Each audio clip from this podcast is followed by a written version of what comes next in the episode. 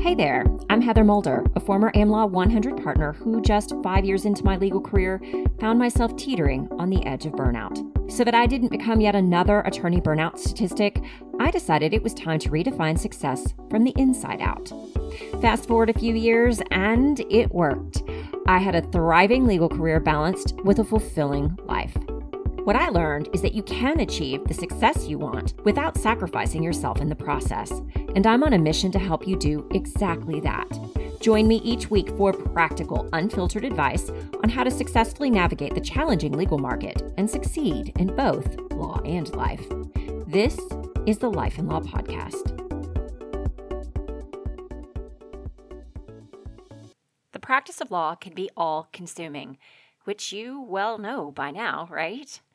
I think it's a big reason why attorneys face such high levels of burnout and why attorneys, generally speaking, have much higher levels of stress, anxiety, depression, and even substance abuse problems than the average population out there. So the question becomes how do you combat that? And is it really possible?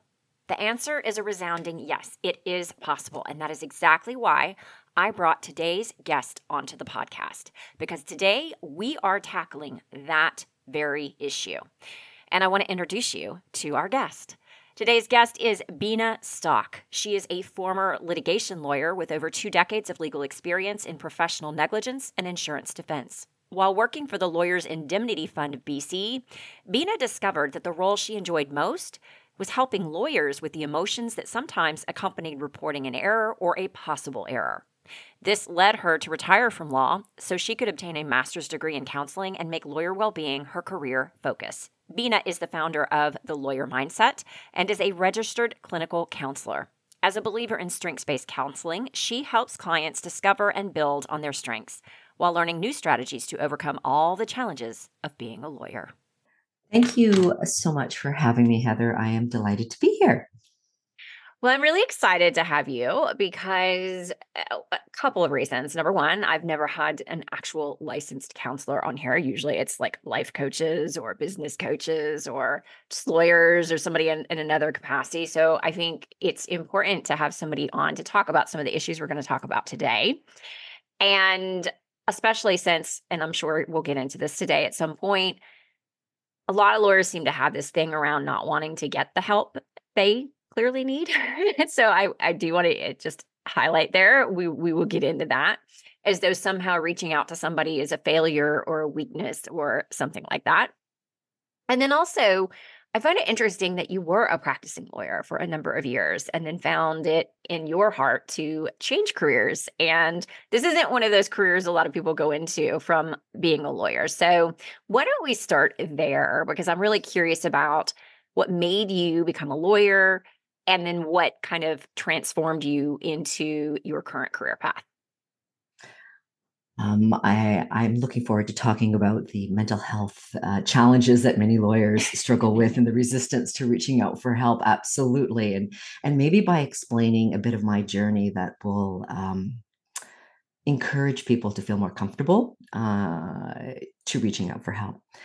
Um, my undergrad was in psychology, and I went to law school after my psych degree. And while in law school, I discovered that there was a medical legal clinic.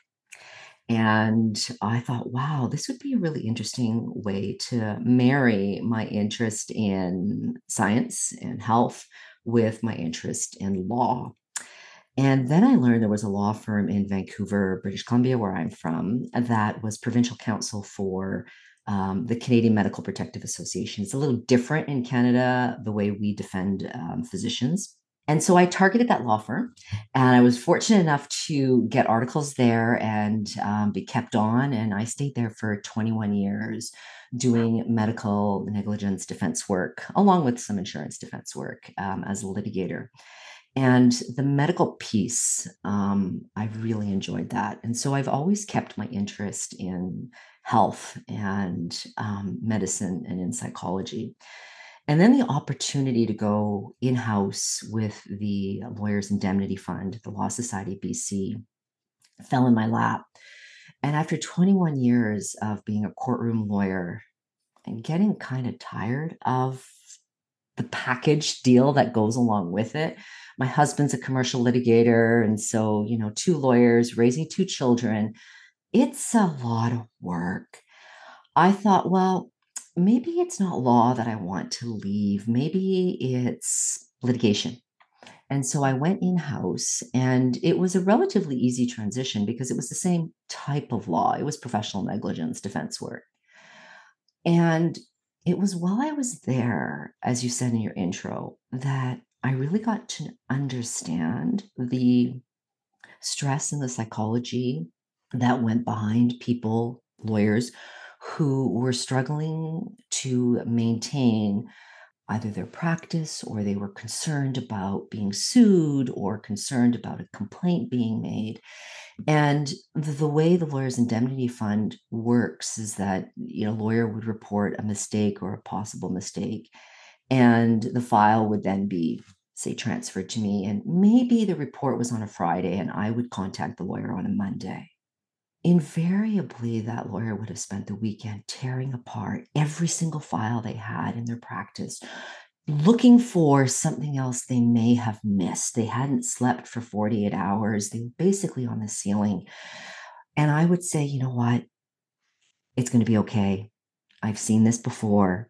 We're going to do a b and c and the outcome's likely to be you know one two or three. And i could feel the anxiety decrease as i was on the phone and so I started thinking if this is the part of the job that you really like, maybe you better look into this while you still have some runway to make a career. so I went to counseling. I hired a coach who um, had experience in transitioning lawyers out of law. And um, I eventually made the leap to go back to school and get a master's degree in counseling. I find it okay. So, two things there. First off, I'm curious what made you want to be a lawyer in the first place? you did psychology in undergrad and then you chose to go to, go to law school and then eventually you went back into you know what you first started with. So what made you or do you even know what made you pick the law in the first place? It's a disappointing answer according to my children who you know in high school they have to explain why their parents do what they do. Um, the, the truth is i finished psychology. I, I took a year off and i thought what am i going to do with my life hmm maybe i'll write the lsat hmm, okay. maybe I'll apply to law school. I got in. Hmm, maybe I'll go. Um, it, I, I, uh, unlike you, I know that you had a desire to become a lawyer from a very young age.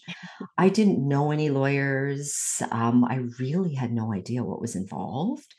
And it, of course, was a real rude awakening. Um, practice is not at all like law school, um, as many of your listeners know. Um, and I think that's probably why I was so attracted to the medical um, defense piece because it really allowed me to feel like I was making a difference in helping people and it allowed me to marry those two interests. Yeah, I was going to say before you even said it, it seemed like the perfect marriage between what you had trained to do and what you were really interested in. So, okay.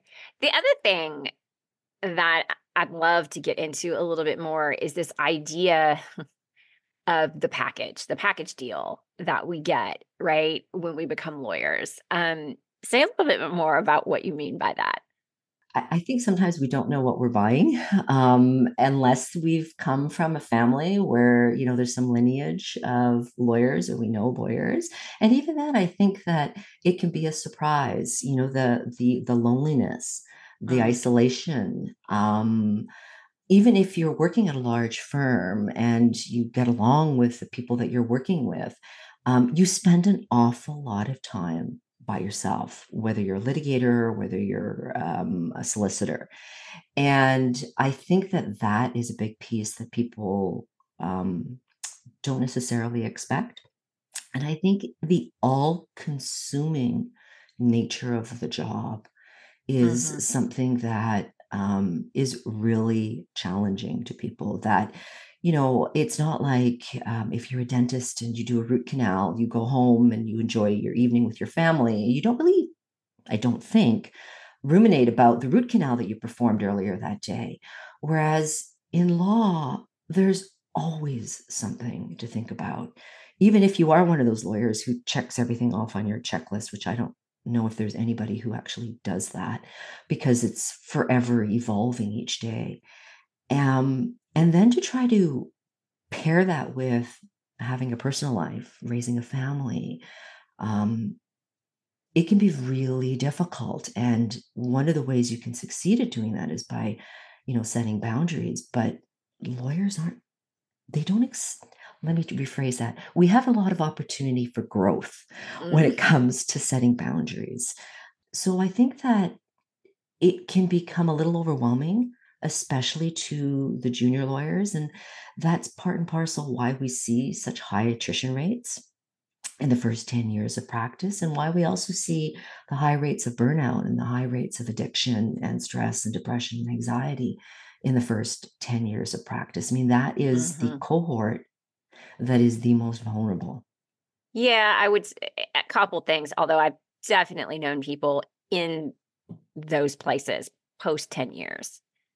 But I think that there are a fair number of people who leave within that 10 years to at least bring those numbers down, which I find sad because some of those people, some of those people maybe are meant to leave, right? We all choose to go to law school and become lawyers for very different reasons. But if you chose it with real purpose and there are things about the practice you enjoy, I find it sad how many people leave because they think they just can't, quote unquote, hack it. I've heard that a lot, right? And I don't think that's true.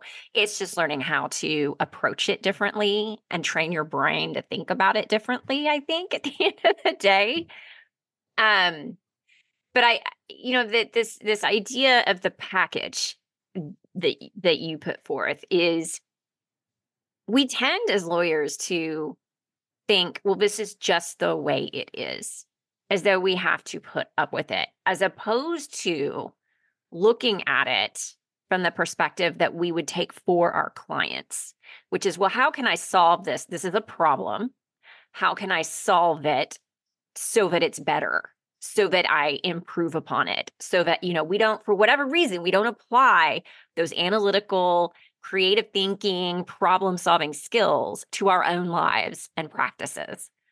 And I think that's really ultimately the solution. I agree. And, you know, the approach that, you know, you said you can take a different approach, and that's one of the answers is so very true.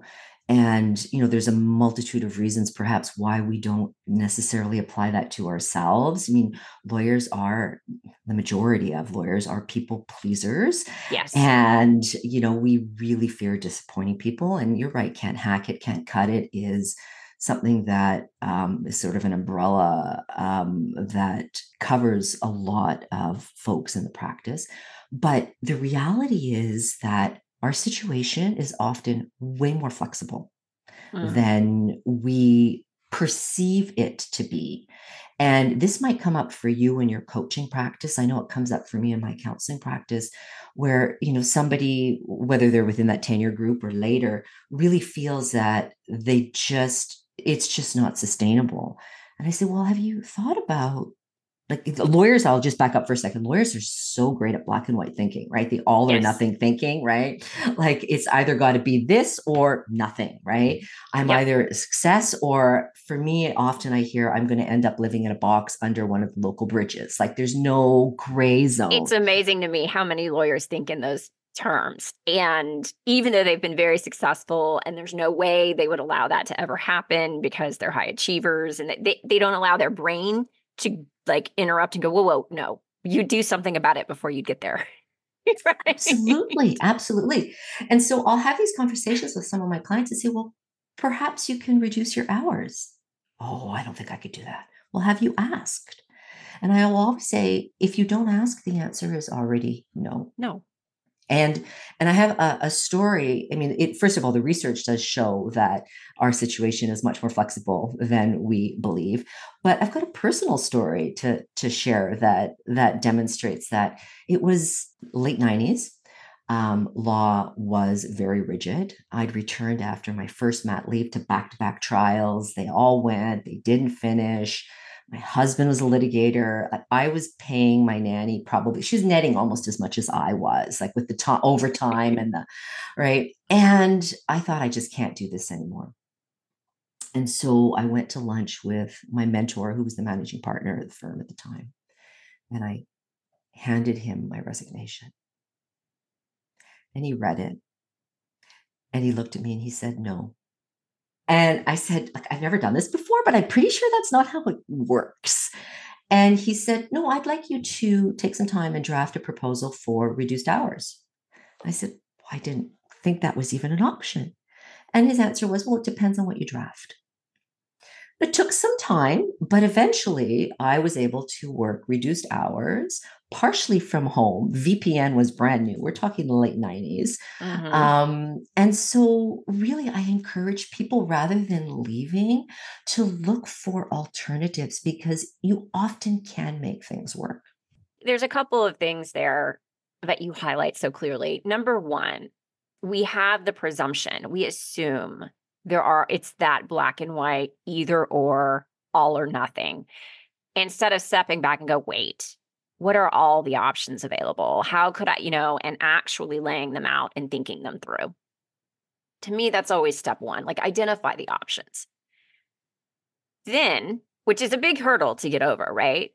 But i think the next hurdle is even bigger because the next hurdle is then being willing to be the person to be different to do it differently, to do it your own way. So, my guess, because I see this all the time, I'm sure you do a lot, like practically in every client you've ever had, potentially, because this is so common in lawyers. And I think this is really the crux of what causes all these other, all the stuff that going on inside of our heads that convinces us to just keep going along until it's no longer sustainable and then quitting or driving ourselves into anxiety, depression, coping mechanisms that are not healthy, that kind of a thing, right? So, how do you, you know, when you are presented with somebody and they, they okay, there are options, but I'm I'm not sure or I don't think I could do it. What would be the first step for you in helping that person take that next step and be the person, you know, do things differently? That's such an excellent question because you're absolutely right. We do get entrenched in um, our perceptions.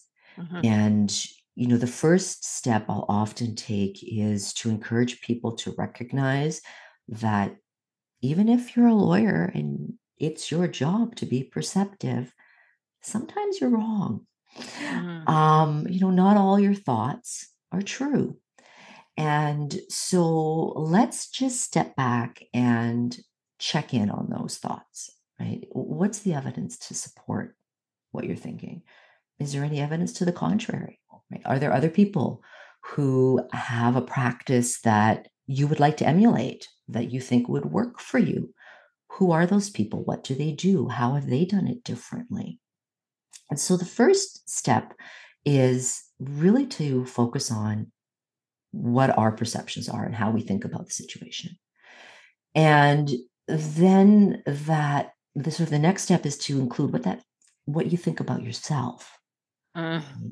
If you are to take this step, what does that say about you? Because perfectionism is socially sanctioned in law, and you're nodding.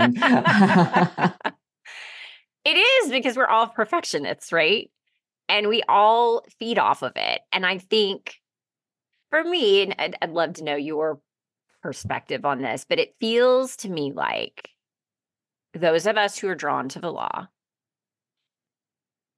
care so much about how we're perceived that that comes it that's the crux of the real issue. Because of that we want to be the best. We want to see, be the ones that always have it together. We we are our outward projection is perfect. Yet that alone is problematic, right? But even worse is we feel because we're so much like that all the time. Our minds inside no, we're not, right? And so it's it's counteracting it with but you're not like really like this. And here's all the evidence for it. And and then it it creates this fear around what will others think?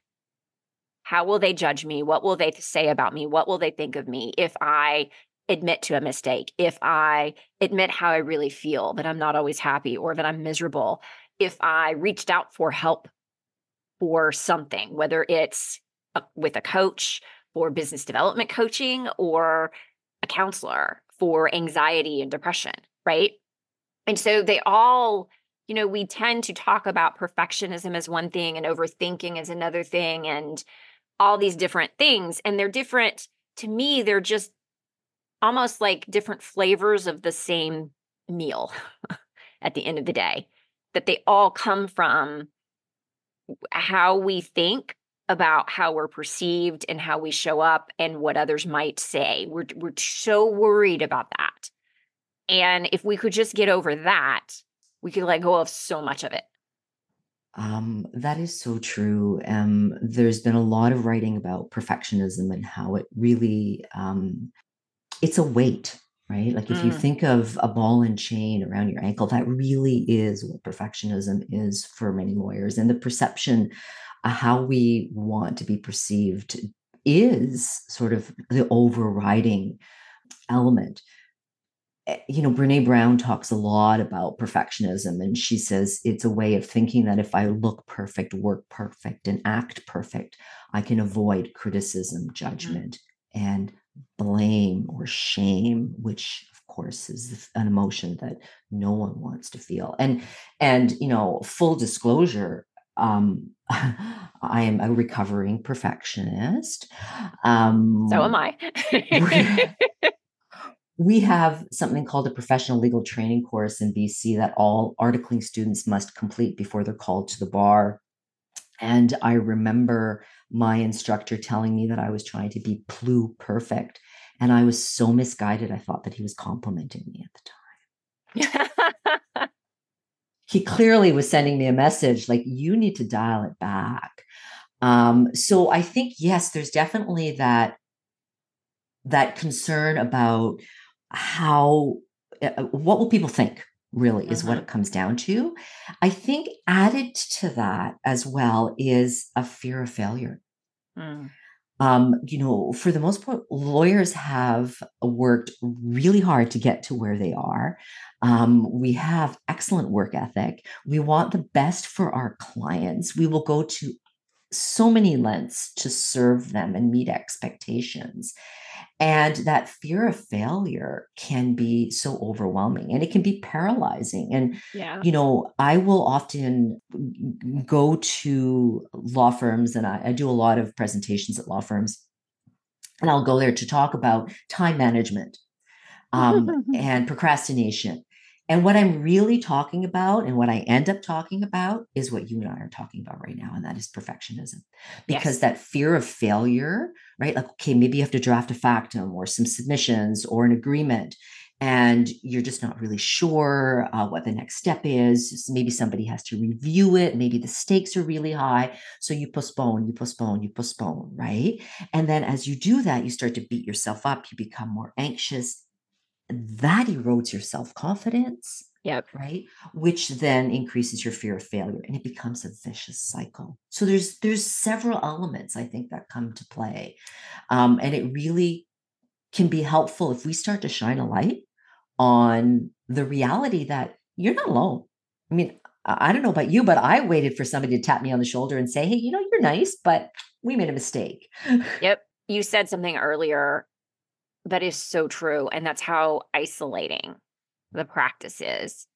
And it's that was one thing that really did surprise me because you know when you grow up watching the procedural shows and you know the it's always the lawyers in court around people and even the behind the scenes are always in groups right and yes there are times where you're working with groups but most of the time you're doing your work on your own and that was a little surprising to me which wasn't a big issue for me because I'm more introverted.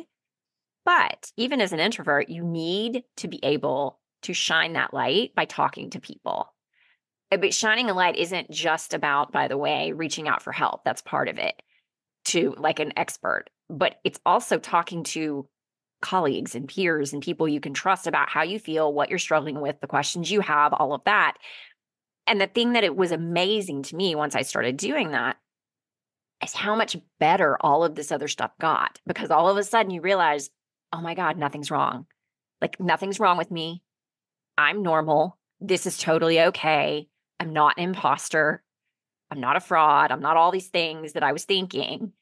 And all of that stuff just gets exacerbated and spins out of control when it stays inside of your mind. Yeah, that is so true. If you tell yourself that it's just me and then there's something wrong with me, um, that can be debilitating. And and for your listeners, it is not just you.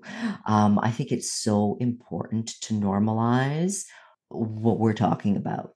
Um, you hmm are definitely not alone. And you know, I think that that particularly now, I don't know what era we can call this post-COVID, we're seeing a lot of disconnection uh, Mm, particularly for those people who perhaps have onboarded during the pandemic. They haven't had the opportunity to develop and nurture those kinds of relationships, or mhm. maybe they're working hybrid and they're not they're not in the office as often. I can't emphasize enough how important and valuable it is to start to create these micro communities. Yes. Um, and if you're a sole practitioner, I get it; it can be difficult, but join, you know, join organizations, um, get a mentor. If you're senior, start mentoring somebody junior. Start to develop and nurture these relationships because you know you you need to be able to walk down the hall, plop yourself in somebody's guest chair, and say, "Oh my God, I just need to vent." And then have somebody say, "Oh, that sucks." And guess what? I've been through something like that. And they you basically you start to figure out, oh, I'm not alone. That is an interesting, you know, with the rise of these hybrid work arrangements and remote more and more remote working, I am hearing more and more how disconnected people are feeling because of it. Everybody loves the fact that they can be more quote unquote flexible in life working from home, but there is a drawback. I had a whole episode this season on the drawback of remote working. And if that if anybody out there is uh, working in a hybrid uh, you know arrangement or remote working, I highly encourage if you haven't heard that episode to go listen to it because it gives you some tactical things that you can start doing as you are in control of your career, your practice, your life. And if you were in that type of arrangement, it doesn't mean that you're destined to always be alone and isolated, but there are things you need to proactively do for yourself. And I also encourage firms out there who have those you need a better structure around mentorship and creating those micro communities within people. It is not okay to just allow it to just be and make people kind of figure it out for themselves. You will not have prosperous employees in the long term if you do it that way. because human beings need to belong, including where they work. And there is no ability to create belonging and connection if you don't proactively work to do it. So that's my spiel for that. I'm I'm very adamant and and um I I you know I get into arguments with my husband sometimes over this very issue because he's always been a remote kind of pro remote worker and I'm like yeah but there are drawbacks like you can't look at it and say there aren't drawbacks and you have to deal with them proactively. I agree. I agree. And it's a two-way street. Like you said, you know, you are in charge of your career. You get to choose um, how to make successful. And, you know, if you're a junior lawyer, if you're younger, um, seek support, ask questions, be not the squeaky wheel so that you become annoying, but talk to other people, start to develop relationships, right? Um, you know, I often hear from senior people that they try to establish those relationships and they extend the olive branch, but nobody takes them up on those offers. And that can be difficult. Um, if you're senior, please do reach out, check in with the junior people. And and by the way, like tell them they're doing a great job. Like that's one thing that's missing in law is that positive feedback that the no news is good news approach um, isn't Terrible. helpful. It really It's never not a good been. management technique, people. By the time this podcast comes out, I think my top 10 management mistakes uh, podcast will come out. And one of those is that very thing. Like you've got to give feedback, and feedback does not mean criticism, it means everything, including the good, with regularity so that people know where they are and what how they're doing and also can hear the good and, and figure out how to leverage what they do well in everything else that they do, right? Absolutely, absolutely. Um, Adam Grant says it really well. He says, when you give feedback, um, one of the important things to do is to let the person know that you have the confidence that they have the capacity to achieve um, what you're asking them to do. Right. And so it's really important for us to encourage people to um, to strive and to let them know what they're doing well um, and yeah, we do need to learn and grow, and so we need to do, to let them know what they can do better and why, and also the big picture, right? So mm. especially if you work in in a large law firm, sometimes you'll be delegated just a, a, a small slice of a file. I think it's really important for people to understand the big picture, and that goes back to the belonging, that sense of belonging that you spoke about earlier.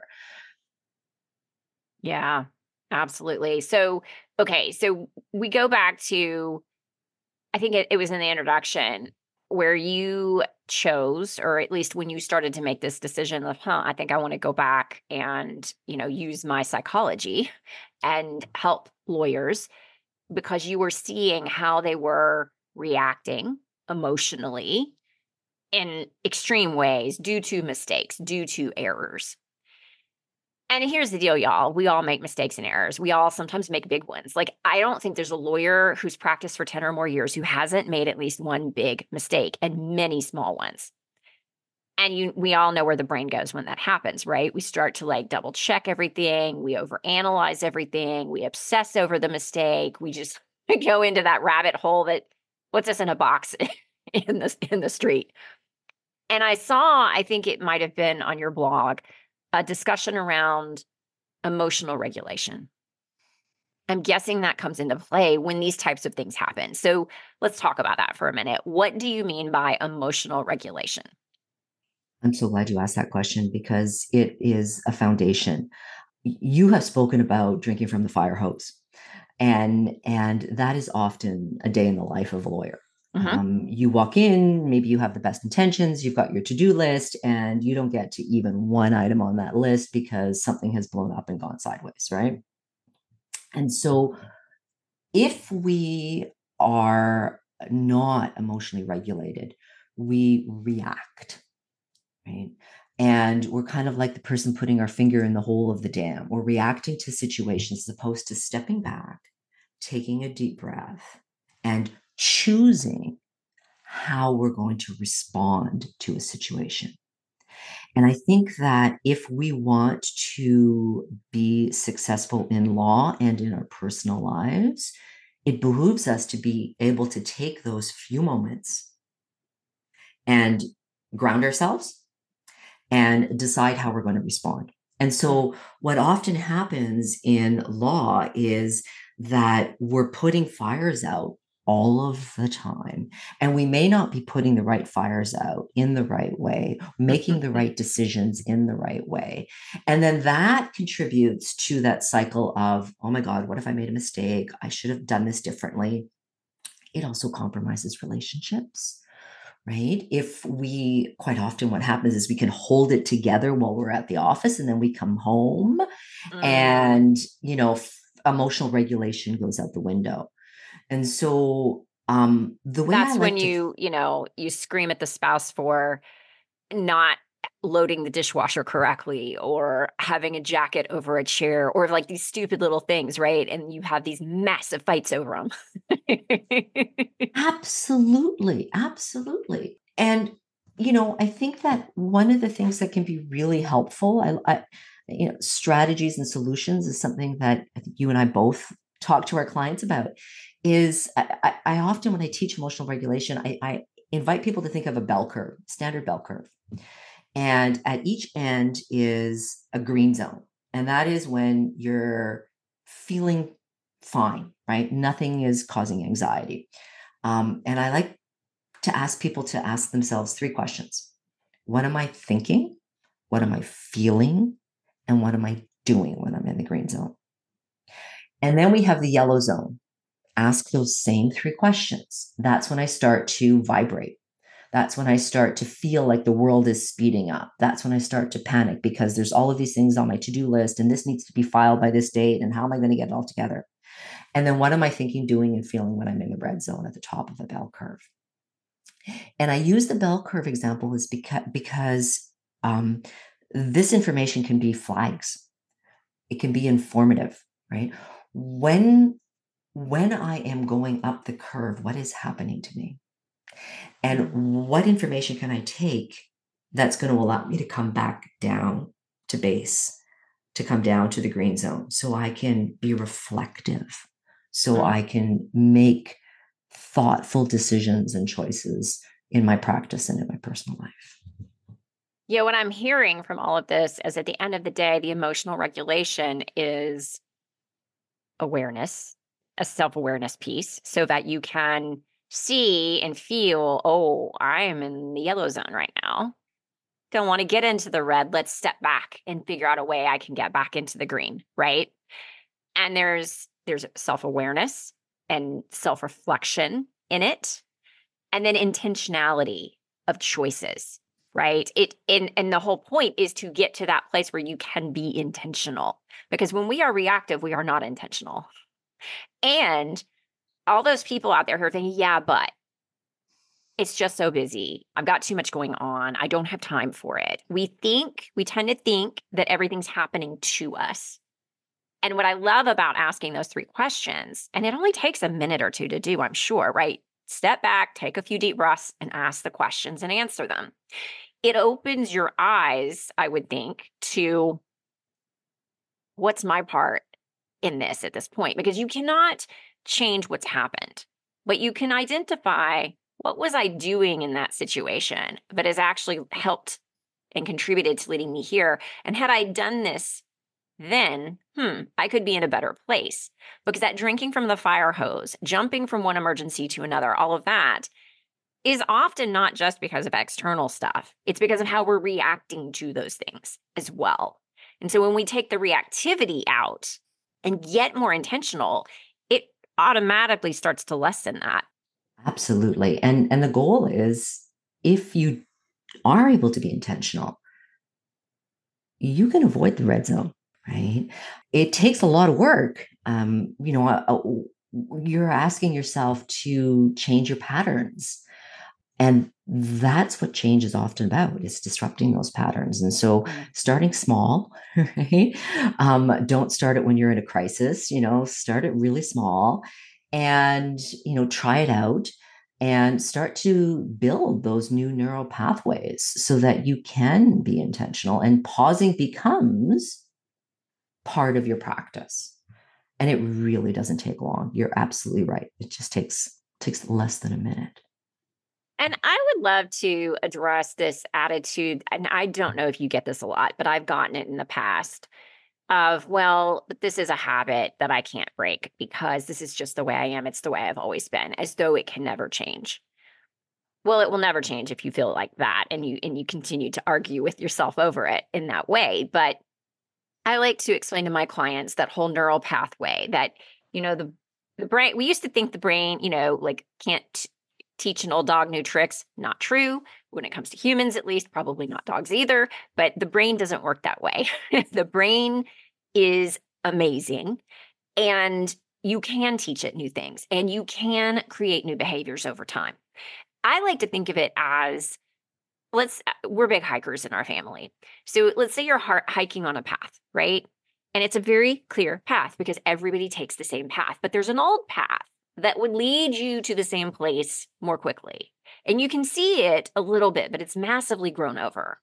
Well, if you choose to take that path, you and your family are not all of a sudden going to make a new path, right? Or going to make it like not grown over and, and beautiful.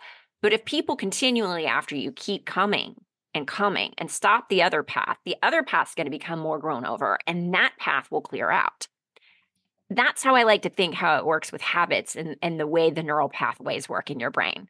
It doesn't necessarily mean all of that old stuff goes away. You may still lapse upon occasion. You may still, and that's okay. It happens. You're human. But you can always choose with intention to go on that new path. And the more you do it, the more it strengthens. Yeah, um, you are absolutely right. Um, a lot of what I teach, majority of what I teach is evidence based. And, you know, neuroplasticity is evidence based. If your listeners want a, a brief, less than two minute, great video, I suggest they Google SENTIS, S E N T I S, neuroplasticity, and it explains what you've just explained. And I love that you mentioned paths because um, when I try to disrupt patterns or encourage people to disrupt patterns, um, I like to tell silly stories. And um, I talk about cow paths. Cows are creatures of habit. I do. Mm. If you've ever seen cow paths in a pasture, right? The cows take the same path from the pasture to the barn to get shelter, food, water. And we are no different. We all have our own go to regular ways of thinking and doing things. And I'd like people to pause and pay attention. That's the first step to what their cow path is. And it can be mm-hmm. something as simple as here I am at the fork in the road. Today, let's take the path that's been a little over overgrown and let's just see how it's different, right? It could simply be I'm going to start my day a little differently. I'm going to um, reflect on um, what I didn't get done yesterday and ask myself, are there any patterns to things that I don't get done? And just pause. Maybe that's going to be something that's different for you in your practice. It could be pausing before you open the door when you come home from work right? Um I, my kids are grown but when they were teenagers you know i would come home from work and sometimes i would see the teenagers their friends in the family area and and they'd been having a great afternoon watching tv and spending time together and the kitchen would be a disaster and i've got to come home and i've got to cook dinner. And so i taught myself emotional regulation pause take a breath before i open the door and be grateful for the fact that my kids are safe in my home with their friends, having a great time, and choose a different way of responding. Okay, so a lot of the things we talked about today are practical, they relate to tools that can be utilized, all great. Sometimes, however, doing it on your own using tools might not be enough. When should people seek out help, whether it be from a coach or a therapist slash counselor? My answer to that is anytime is a good time. You spoke at the beginning about the resistance that lawyers have. I mean, stigma around mental health is is huge. When I teach to groups of lawyers, whether it's in person or whether it's online, um, I use um, a method of teaching. Um, it's a, an app called Mentimeter that's completely anonymous. And so it allows people to see in real time answers that others are sharing. And my intention is mm. to break down stigma. Like if, if I say to people, well, um, you know, what are some of the things that you struggle with in your practice? And you are sitting there as a lawyer and you're seeing answers that you totally identify with, that helps break down the stigma. And so yep. I think any time is a good time. You know, there are some people who wait till all the wheels of the bus fall off. You know, I've had a client say and this is another this is this is a challenge with lawyers i remember one client said something like i was sitting in the coffee shop in the basement of my building and it was the first time in my life when i realized i didn't know how to solve a problem we're problem solvers by nature that's what we mm-hmm. do for a mm-hmm. living and when we realize that we can't solve our own problem that can be overwhelming that is definitely a time to reach out Yes. Right? Because your problems can be solved. And we talked about that earlier, right? That there's different solutions to different problems. Um, but I also encourage people to reach out if they want to learn how to improve right? If you've got that growth mindset, what can I do to um, get better at, you know, relating with my clients or relating to my partner or my children or becoming more productive at the office or to overcome procrastination? And that can be with a coach, that can be with a therapist, you can psychotherapist, a counselor. There's really no right time. Um, mm-hmm. Um, but I really encourage people to pause if they feel alone. They aren't right? I know um, in the US um, and in Canada and in the UK, there are lawyers' assistance programs, um, which can be very helpful. I was with the lawyers' assistance program in BC for three years before I opened my own practice. So that's always an option, right? So please do reach out. um, because there is help. And I would add that I think there is this misconception because of the way we tend to see ourselves, because of this perfectionism, because of you know all the things we've talked about. We tend to think of getting help as a weakness. It's not. It's actually a strength. It shows incredible mental fortitude and strength. Vulnerability is a given. We're all vulnerable. We're all human. it's it's just there. And I think it takes a very strong person to admit they're vulnerable and admit they want and need some help at something. So please turn that around and understand it's actually a strength. It's the weakness in my mind is continuing on and on when you know it's not working. Just because you don't want to admit that you have a problem or let the outside world see you're actually a human being, which by the way, they already know. they know. um, because everybody is. So it's not going to be a shock to anybody that you're not perfect. And the other thing I would say, and, and the thing that probably has helped me the most, because I've struggled with this my whole life as well, is to remind myself that human beings are meant to connect with other human beings and we have a need to belong. And part of that, frankly, is helping other people through our strengths, our skills, our gifts, which means we all have to do it for one another. So you can't be the only one to help others. Others have to be able to help you. That's part of connecting and belonging. And so it's a natural part of living. and I just, I like to remind myself of that often in order to enable me to uh, be open and reach out and be vulnerable and all of those things that we're talking about. Yeah, I agree 100%. And, you know, a lot of times there's also this perception, maybe sometimes there's a perception of, of people are going to know, people are going to find out.